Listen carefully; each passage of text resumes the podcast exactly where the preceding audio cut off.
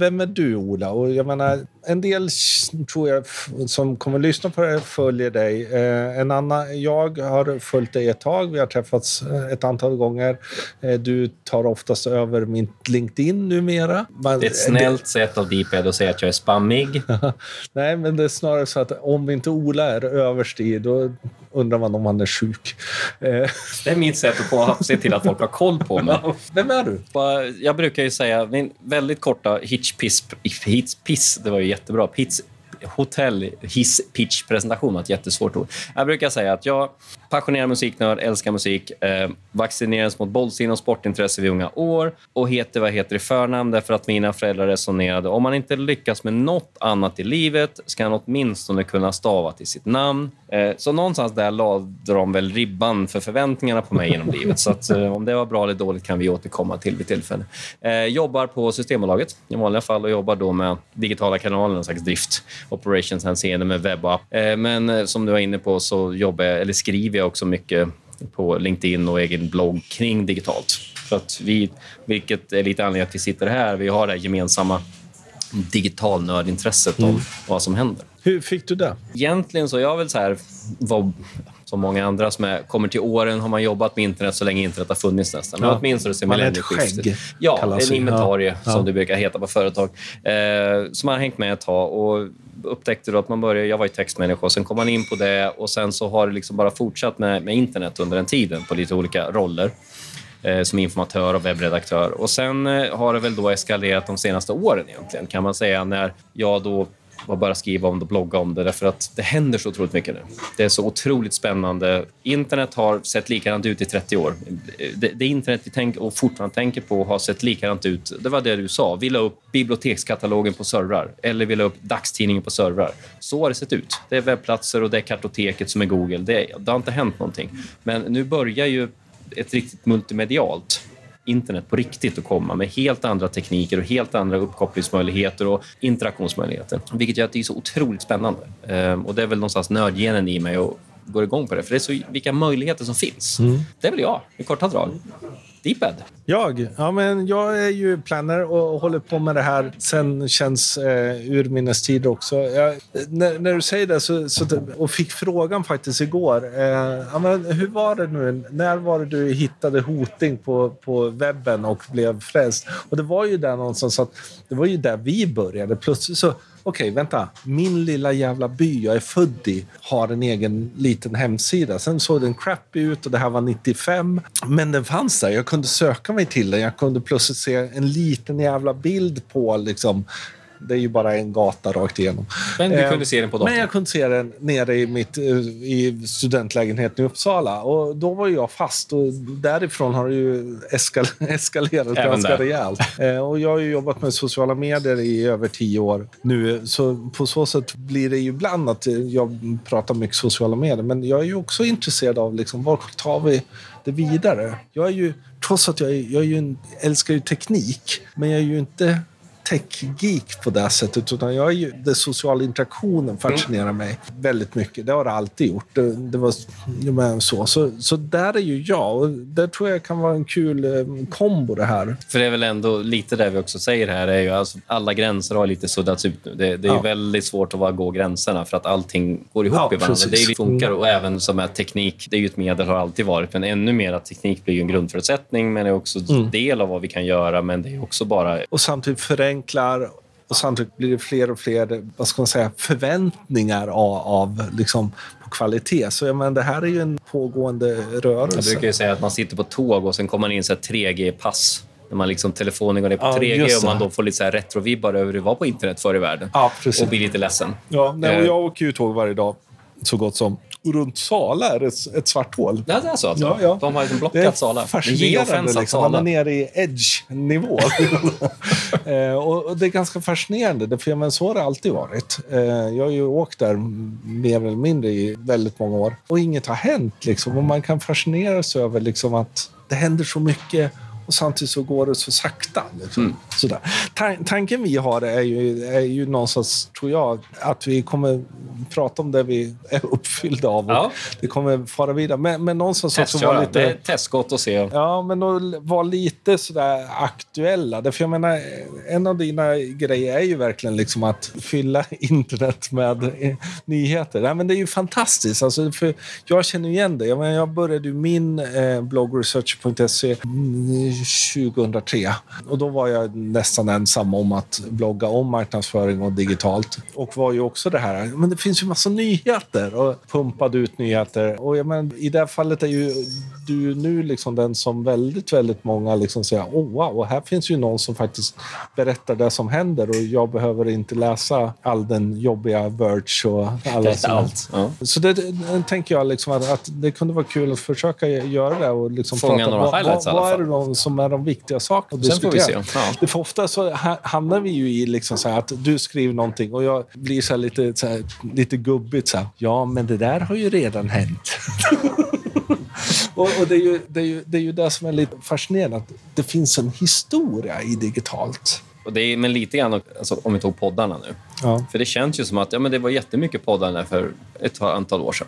Och sen dog det ju. Så okej, okay, nu var vi färdiga med poddandet lite grann. Ja. Nu börjar det komma på riktigt. Ja. Eh, och det är den här vanliga den här hypekurvan man ja, pratar om. Liksom att, okay, det var, var typ du eh, och Sara. Det var liksom de tidiga som var ute med det. Ja. Eh, men sen så återigen förväntningar. Det blev inte riktigt så stort vi trodde och hej och hå, för folk var inte med, tekniken var inte med. Och sen nu så kommer det. Och det är lite som du sa med historik, mycket av det har ju kommit tillbaka. I det här fallet var, var ju vi egentligen i den, så att säga, den första stora vågen. Mm. det har ju varit många som poddat ja, flera år innan dess. Mm. Men då var det ju ungefär som bloggarna när jag började blogga. Mm. Då var man ju, jag menar, vi kände varandra. Ja. på, liksom, så, åtminstone alla som höll på med, det var jag och Hans Kullin som höll på med marknadsföring på bloggar i Sverige. Det var som när jag skaffade min första e-postadress. De enda jag kände som hade e-postadress satt i samma datasal som jag. Så man frågade Fick du mitt mejl? Ja, fick du mitt svar? Det var ju så stor var världen på den tiden. Men just som du var inne på nu, tittar man på bo.com som var den här stora, det som inledde hela dotcom-kraschen. Ja. Liksom den stora e-handelssajten, jätteprofilsajten. Den var ju exakt som dagens e-handelssajter. Ja. Den var ju, allting var ju på plats. Problemet var att folk satt på uppringningsmodem och det tog en minut att ladda in en bild på en sko. Så failade jag av den anledningen, för att tekniken var inte där. Men konceptuellt så var ju allt på plats. Det ser man ju många sådana saker som, som har varit och som nu genomförs. Och där kan man ju alltid utifrån ett kanske mer filosofiskt perspektiv liksom inse vad bra det är att fejla. Därför mm. det kommer alltid komma tillbaka. Även om många gånger man säger att de har dragit in så mycket pengar i det här och så lägger de ner. Liksom. Ja, men vi lär oss ju någonting av det. här klassiska, jag misslyckas aldrig, jag lär mig bara något. Ja, men I det här fallet så kan det vara intressant att eh, faktiskt börja någonstans i omvärldsbevakning. För det, när jag är ute och pratar med, med folk så är det en sån där grej att ah, nej, men hur, hur gör man? Hur håller man koll? Och då blir det ofta att man säger ja, men följ mig och några till och Ola så, så har ni ganska bra koll. Men hur gör du för att liksom hitta Jag kör ju också avdelning gammal teknik. Eh, jag använder ju RSS-läsare som också kändes som en sån teknik som var ja. förlorad. Alltså man tar flödet från en webbplats, lägger in i ett program som samlar in alla flöden från de webbplatser jag väljer. Och Sen så ser jag vad som kommer att publiceras på dem och sen kan man liksom scanna igenom dem. Så det är ju liksom Facebook-flödet fast innan Facebook fanns. Ja. Eh, hela den tekniken som också var lite grann dog och kom tillbaka. Ja. Eh, för att visa att jag jobbar ju mycket med, jag lägger in det, lägger in nyhetskällor. Hittar jag en nyhetskälla som är intressant ja, in med den och så får man det. Så jag Men jobbar fan, rätt... det är ett monster. Det för, för mig blev Google Reader ja. salig i åminnelse. Det var då jag, när, när de lade ner Google Reader så gav jag upp. Men det blev ju samtidigt ett monster. Ja, det är ju det. Men någonstans blir det ju så att man får ju ha det på någon slags nivå. Det är det som är problemet. Man får ju kanske börja rensa och skala Oj, jag bort. råkade lägga in techmem. Liksom. Ja, då blir det lite jobb. Men det är ju så oavsett hur man gör det. Men problemet här är ju inte så mycket att ha jäkla många källor där, utan att det händer ju så jäkla mycket. Ja. Vilket är ju det som gör att det blir så mycket. Så att, så jag har ju liksom mer... Det blir att man lär sig någon slags skanningsteknik, vilket jag antar att du också har. Man, man blir bra på att liksom skanna igenom mycket information snabbt, för man vänjer sig. Det är ju en övningssak. Så jag har ganska, inga såna jättebra tips, utan precis som du sa, följ intressanta människor. Och Det kan vara sociala medier, är förstås mm. jättebra ställe att göra det på. Eh, Twitter, Facebook, LinkedIn. Och sen eh, hitta, om man vill göra det själv, så är det lite den, den formen av mm. teknik som jag använder. Ja, du då? Jag, jag använder nog egentligen Twitter Twitter mycket. Mm. Sen använder jag dig numera. För där har jag varit så pass länge. Jag, jag har renodlat mitt följande mm. på, på, ett... Inte så att det bara är, utan men ändå så att jag vet vad som kommer upp. På så sätt har jag. Sen eh, har jag RSS, men jag har tappat RSS-andet. Alltså, jag har inte hittat egentligen efter Google Read. Mm. Jag tror min grej var att jag hade aldrig den. Jag, var, jag hade inte kommit igång med den. Så att jag började liksom när de i princip skulle eller hade lagt ner ja. den. Så att jag tror jag, jag var aldrig inne i Google Reader-fasen. Men, men visst är det så. Tappar Nej, man jag har inte hittat liksom någon, någon riktig... För jag testar Feedly, jag gillar inte Feedly.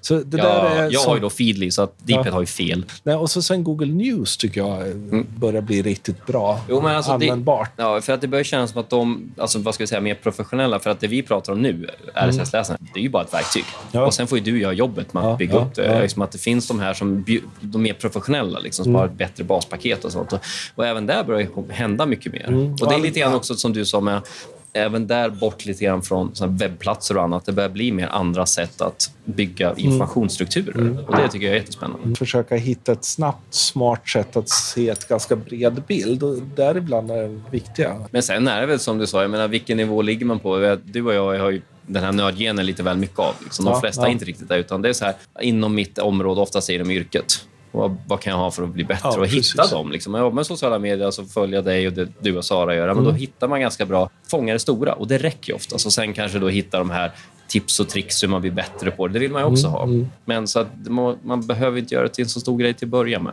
Det är oftast Sen det. tycker jag, inte bara du, utan generellt tycker jag LinkedIn har börjat strukturera någon sorts algoritm som faktiskt inte dödar alla länkar utan dödar bara vissa länkar. Det, ja, de, det känns väl som att de vill... Det känns, LinkedIn känns ju fortfarande som att de har en identitetskris, identitetskris och inte riktigt vet vad de vill med det. Men, eh, men ändå att de premierar ju mer och mer, inte bara det som det var. Alltså att du ska sälja eller du ska lägga upp din CV-profil och bli rekryterad, nej, utan att det är mer den här kunskapshubben de mm. ju ändå har sagt att de vill ha. Men det känns som att de börjar ge lite mer stöd för det nu. Mm. Därför att det är ju, jämfört med de andra så är den mycket mindre. Ja, det blir mycket lättare att få mer koncentrerat och dessutom är det lite mer nischat.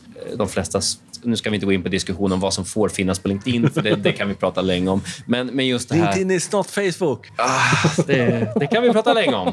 Facebook, LinkedIn-puristerna. Men, eh, nej, men ändå bara tänka att det blir ju... Och det blir också lite mer här, som du var inne på. Det, vi möts, vi pratar. Det är lite vad LinkedIn också håller på att bli. Liksom. Och då mm. blir det ju mm. mer... Tekniken är bara Okej, okay, det är en förutsättning. Ja. Men det är ju som mötet och diskussionerna. Och så. så. att, eh, men absolut, hitta de här. Men hitta sitt sätt och börja med någonting. Och det, är ju jättebra att börja, liksom som du sa, följa några människor för att få lite vägledning. Mm. Och Sen eh, kanske man själv hittar sina vägar. Att, att hitta dem där är väldigt viktigt. Och vad har du hittat den här veckan? Återigen första gången, så vi får landa lite vad det här blir. Men jag tänkte faktiskt prata rätt mycket bilar.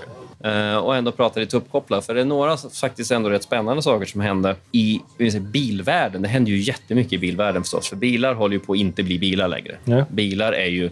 Det håller på att bli där det egentligen var tänkt att vara. Ett sätt att ta folk från A till B. Uh, och en av de mest spännande grejerna, ett jättespännande företag på bilvärlden är ju Tesla i all ära, men Volvo gör väldigt mycket rätt nu. Alltså Volvo Cars, personbils-Volvo. Mm. En liten detalj de gjorde nu var att de har sänkt hastigheten från vad kan det vara, 250 km i timmen som max mm. liksom, till 180. Från och med mm. nästa år ska alla deras bilar gå max 180 km i timmen. Som ingen ändå nästan kan köra. Och just bara som ett tecken på att ja, men det är säkerhet och annat. Och bara liksom som ett signalvärde så tycker jag att det är jätteintressant att berätta att ja, men det här är återigen, när vi självkörande bilar så kommer de rimligtvis inte kunna köra för fort. Nej. De kommer titta på hastighetsskylten och köra så fort. Så det, det, tycker jag är jättebra. Men det som var ännu mer spännande var att de också nu tittar på att släppa geofencing för till exempel skolor och sjukhus. Så att du i princip inte kommer du till en närheten av mm. skola så kommer bilen säga att nej, här är det max 30 km i timmen. Så även om du försöker stressa reglerna på 60-70 km i timmen så går det inte. Mm. Eh, och då kan man alltid prata om att jag borde få liksom så här, ja men i det här läget så kanske det ändå är så här, det finns ett större värde än att du får köra 60 km i timmen.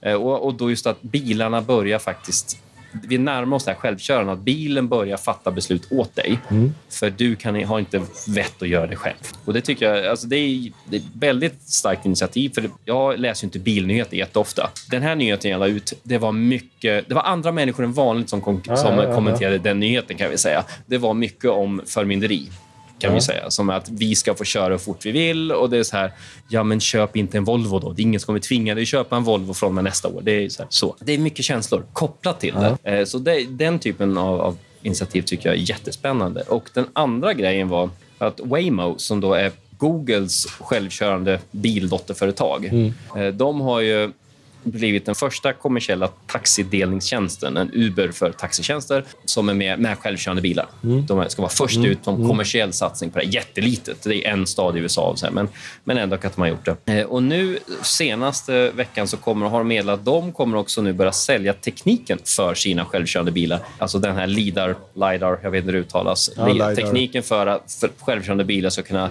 se världen. Eh, och just att de faktiskt släpper ifrån sig sin teknik. Eh, det är så mycket av det så digitala som samlas i ett sånt initiativ. Det är just det här att du ser till att okay, alla kommer kanske inte välja våra tjänster. Men om vi då kopplar loss vår produkt från vår egen bil och kan sälja den separat, som till exempel Spotify gör nu med att de börjar skapa innehåll mm. som får distribueras till andra plattformar. Okej, okay, då har vi, kan vi tjäna pengar på det sättet. Då är dessutom, genom att de gör det här så driver de på hela segmentet med självkörande bilar. Själv, de släpper den här för att de tycker att andra ska använda deras teknik för att bygga sina bilar. För Då kommer hela marknaden växa för dem, vilket gör att de får större marknadsandel. Och samtidigt blir det en standard. Och, och blir en standard. Ja, och, och, därmed, och det tycker jag är spännande. För jag, menar, jag tycker hela självkörande bilar-delen som en del kan tycka, ja, men vad har det med digitalt att göra? Det har jättemycket med digitalt att göra. Därför också det utmanar återigen egentligen där vi är vana vid. Ja. För vi är vana vid att eh, bilen är den stora friheten. Mm. Nej, vi kanske inte kan tänka oss så längre, utan bilen kan, kommer vara som vilken annan liksom, styrd strukturerad liksom, sak som helst. Och just att det är ju inte, det, även där, det är ju en tjänst. Ja. För någonstans, jag har ju sett, jag ska inte svära på det, men siffror som att bilar står parkerade 98 procent ja, av tiden. Det... Majoriteten av tiden i alla fall. Och då är det så att, ja men det är ju jättepuckat. Och ska vi ha städer, men i Stockholm nu jätteproblem med bostäder och liknande. Att, men ska vi ha bilar som står still ska man anlita till det. Så det är jättespännande. Men sen dessutom tänker jag, men, men vad man också gör det här är ju att man faktiskt då bygger det här ekosystemet. Att kan man då se till att finnas hos konkurrenterna? Och Det är där mycket av de här också satsar på, att man mer har samarbete, man byter erfarenheter med varandra.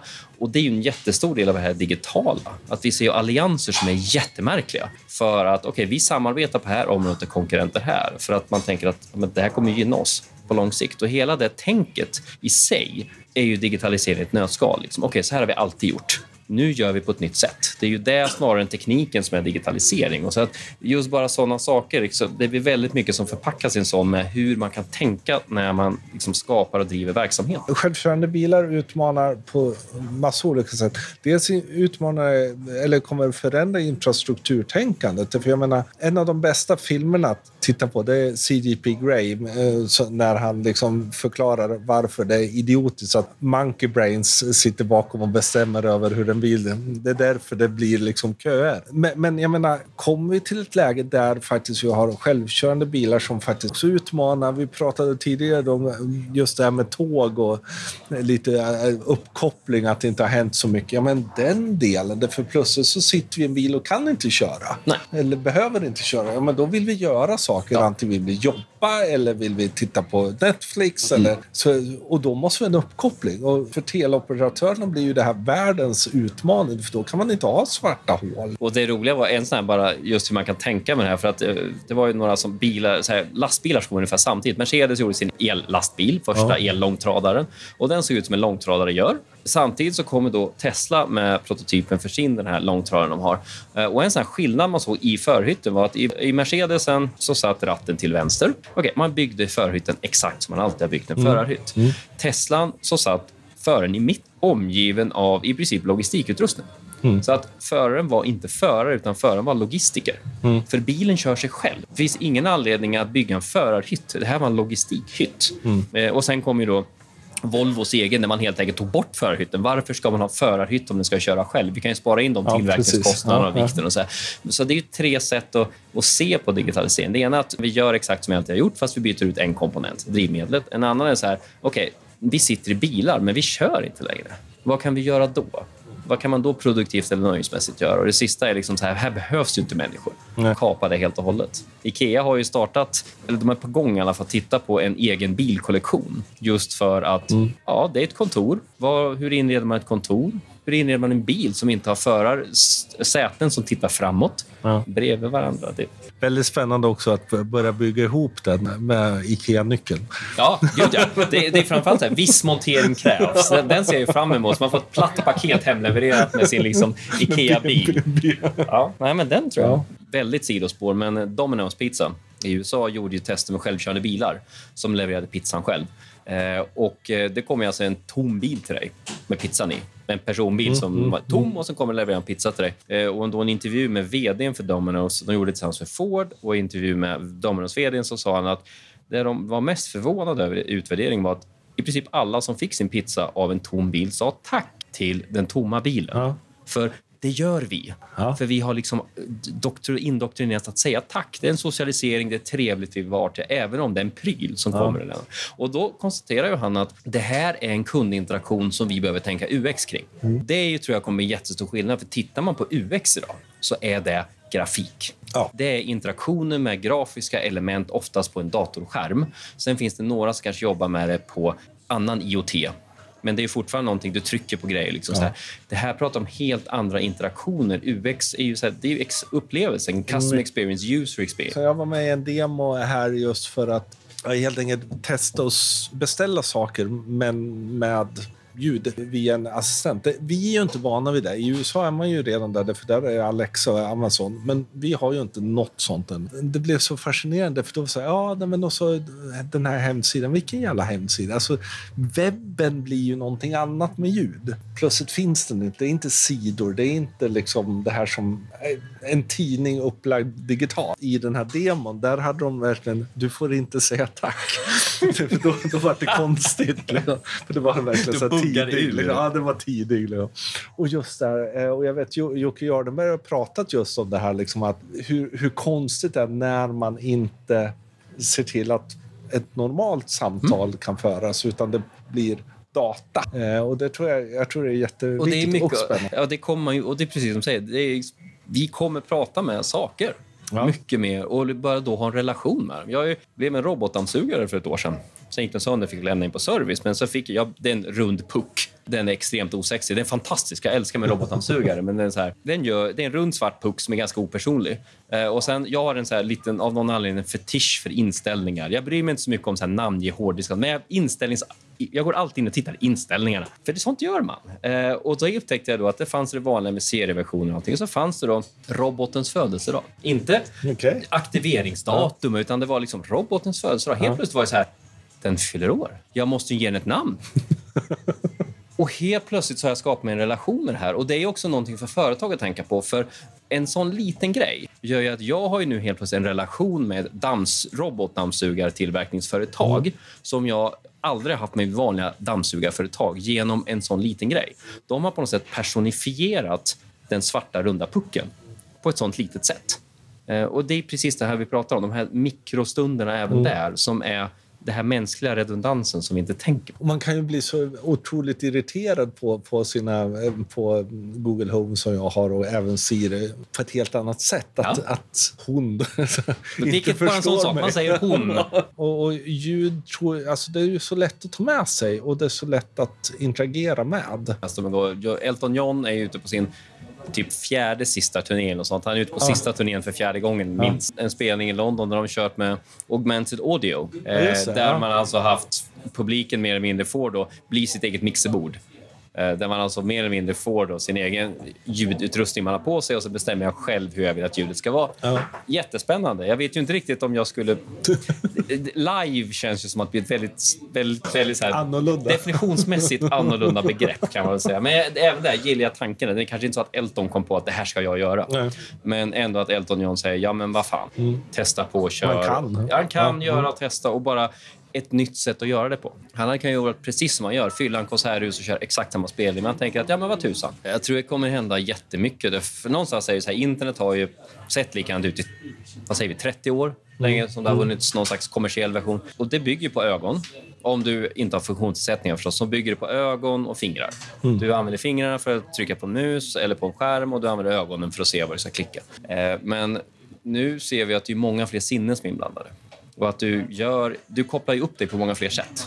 Eh, och ljud är ju en av de andra sinnena som har kommit längst. Mm. Mm. Eh, så att det kommer hända massor. Inte bara kring alltså att konsumera information, att lyssna som en mm. podd, utan också att interagera. Prata, ge kommandon, få svar.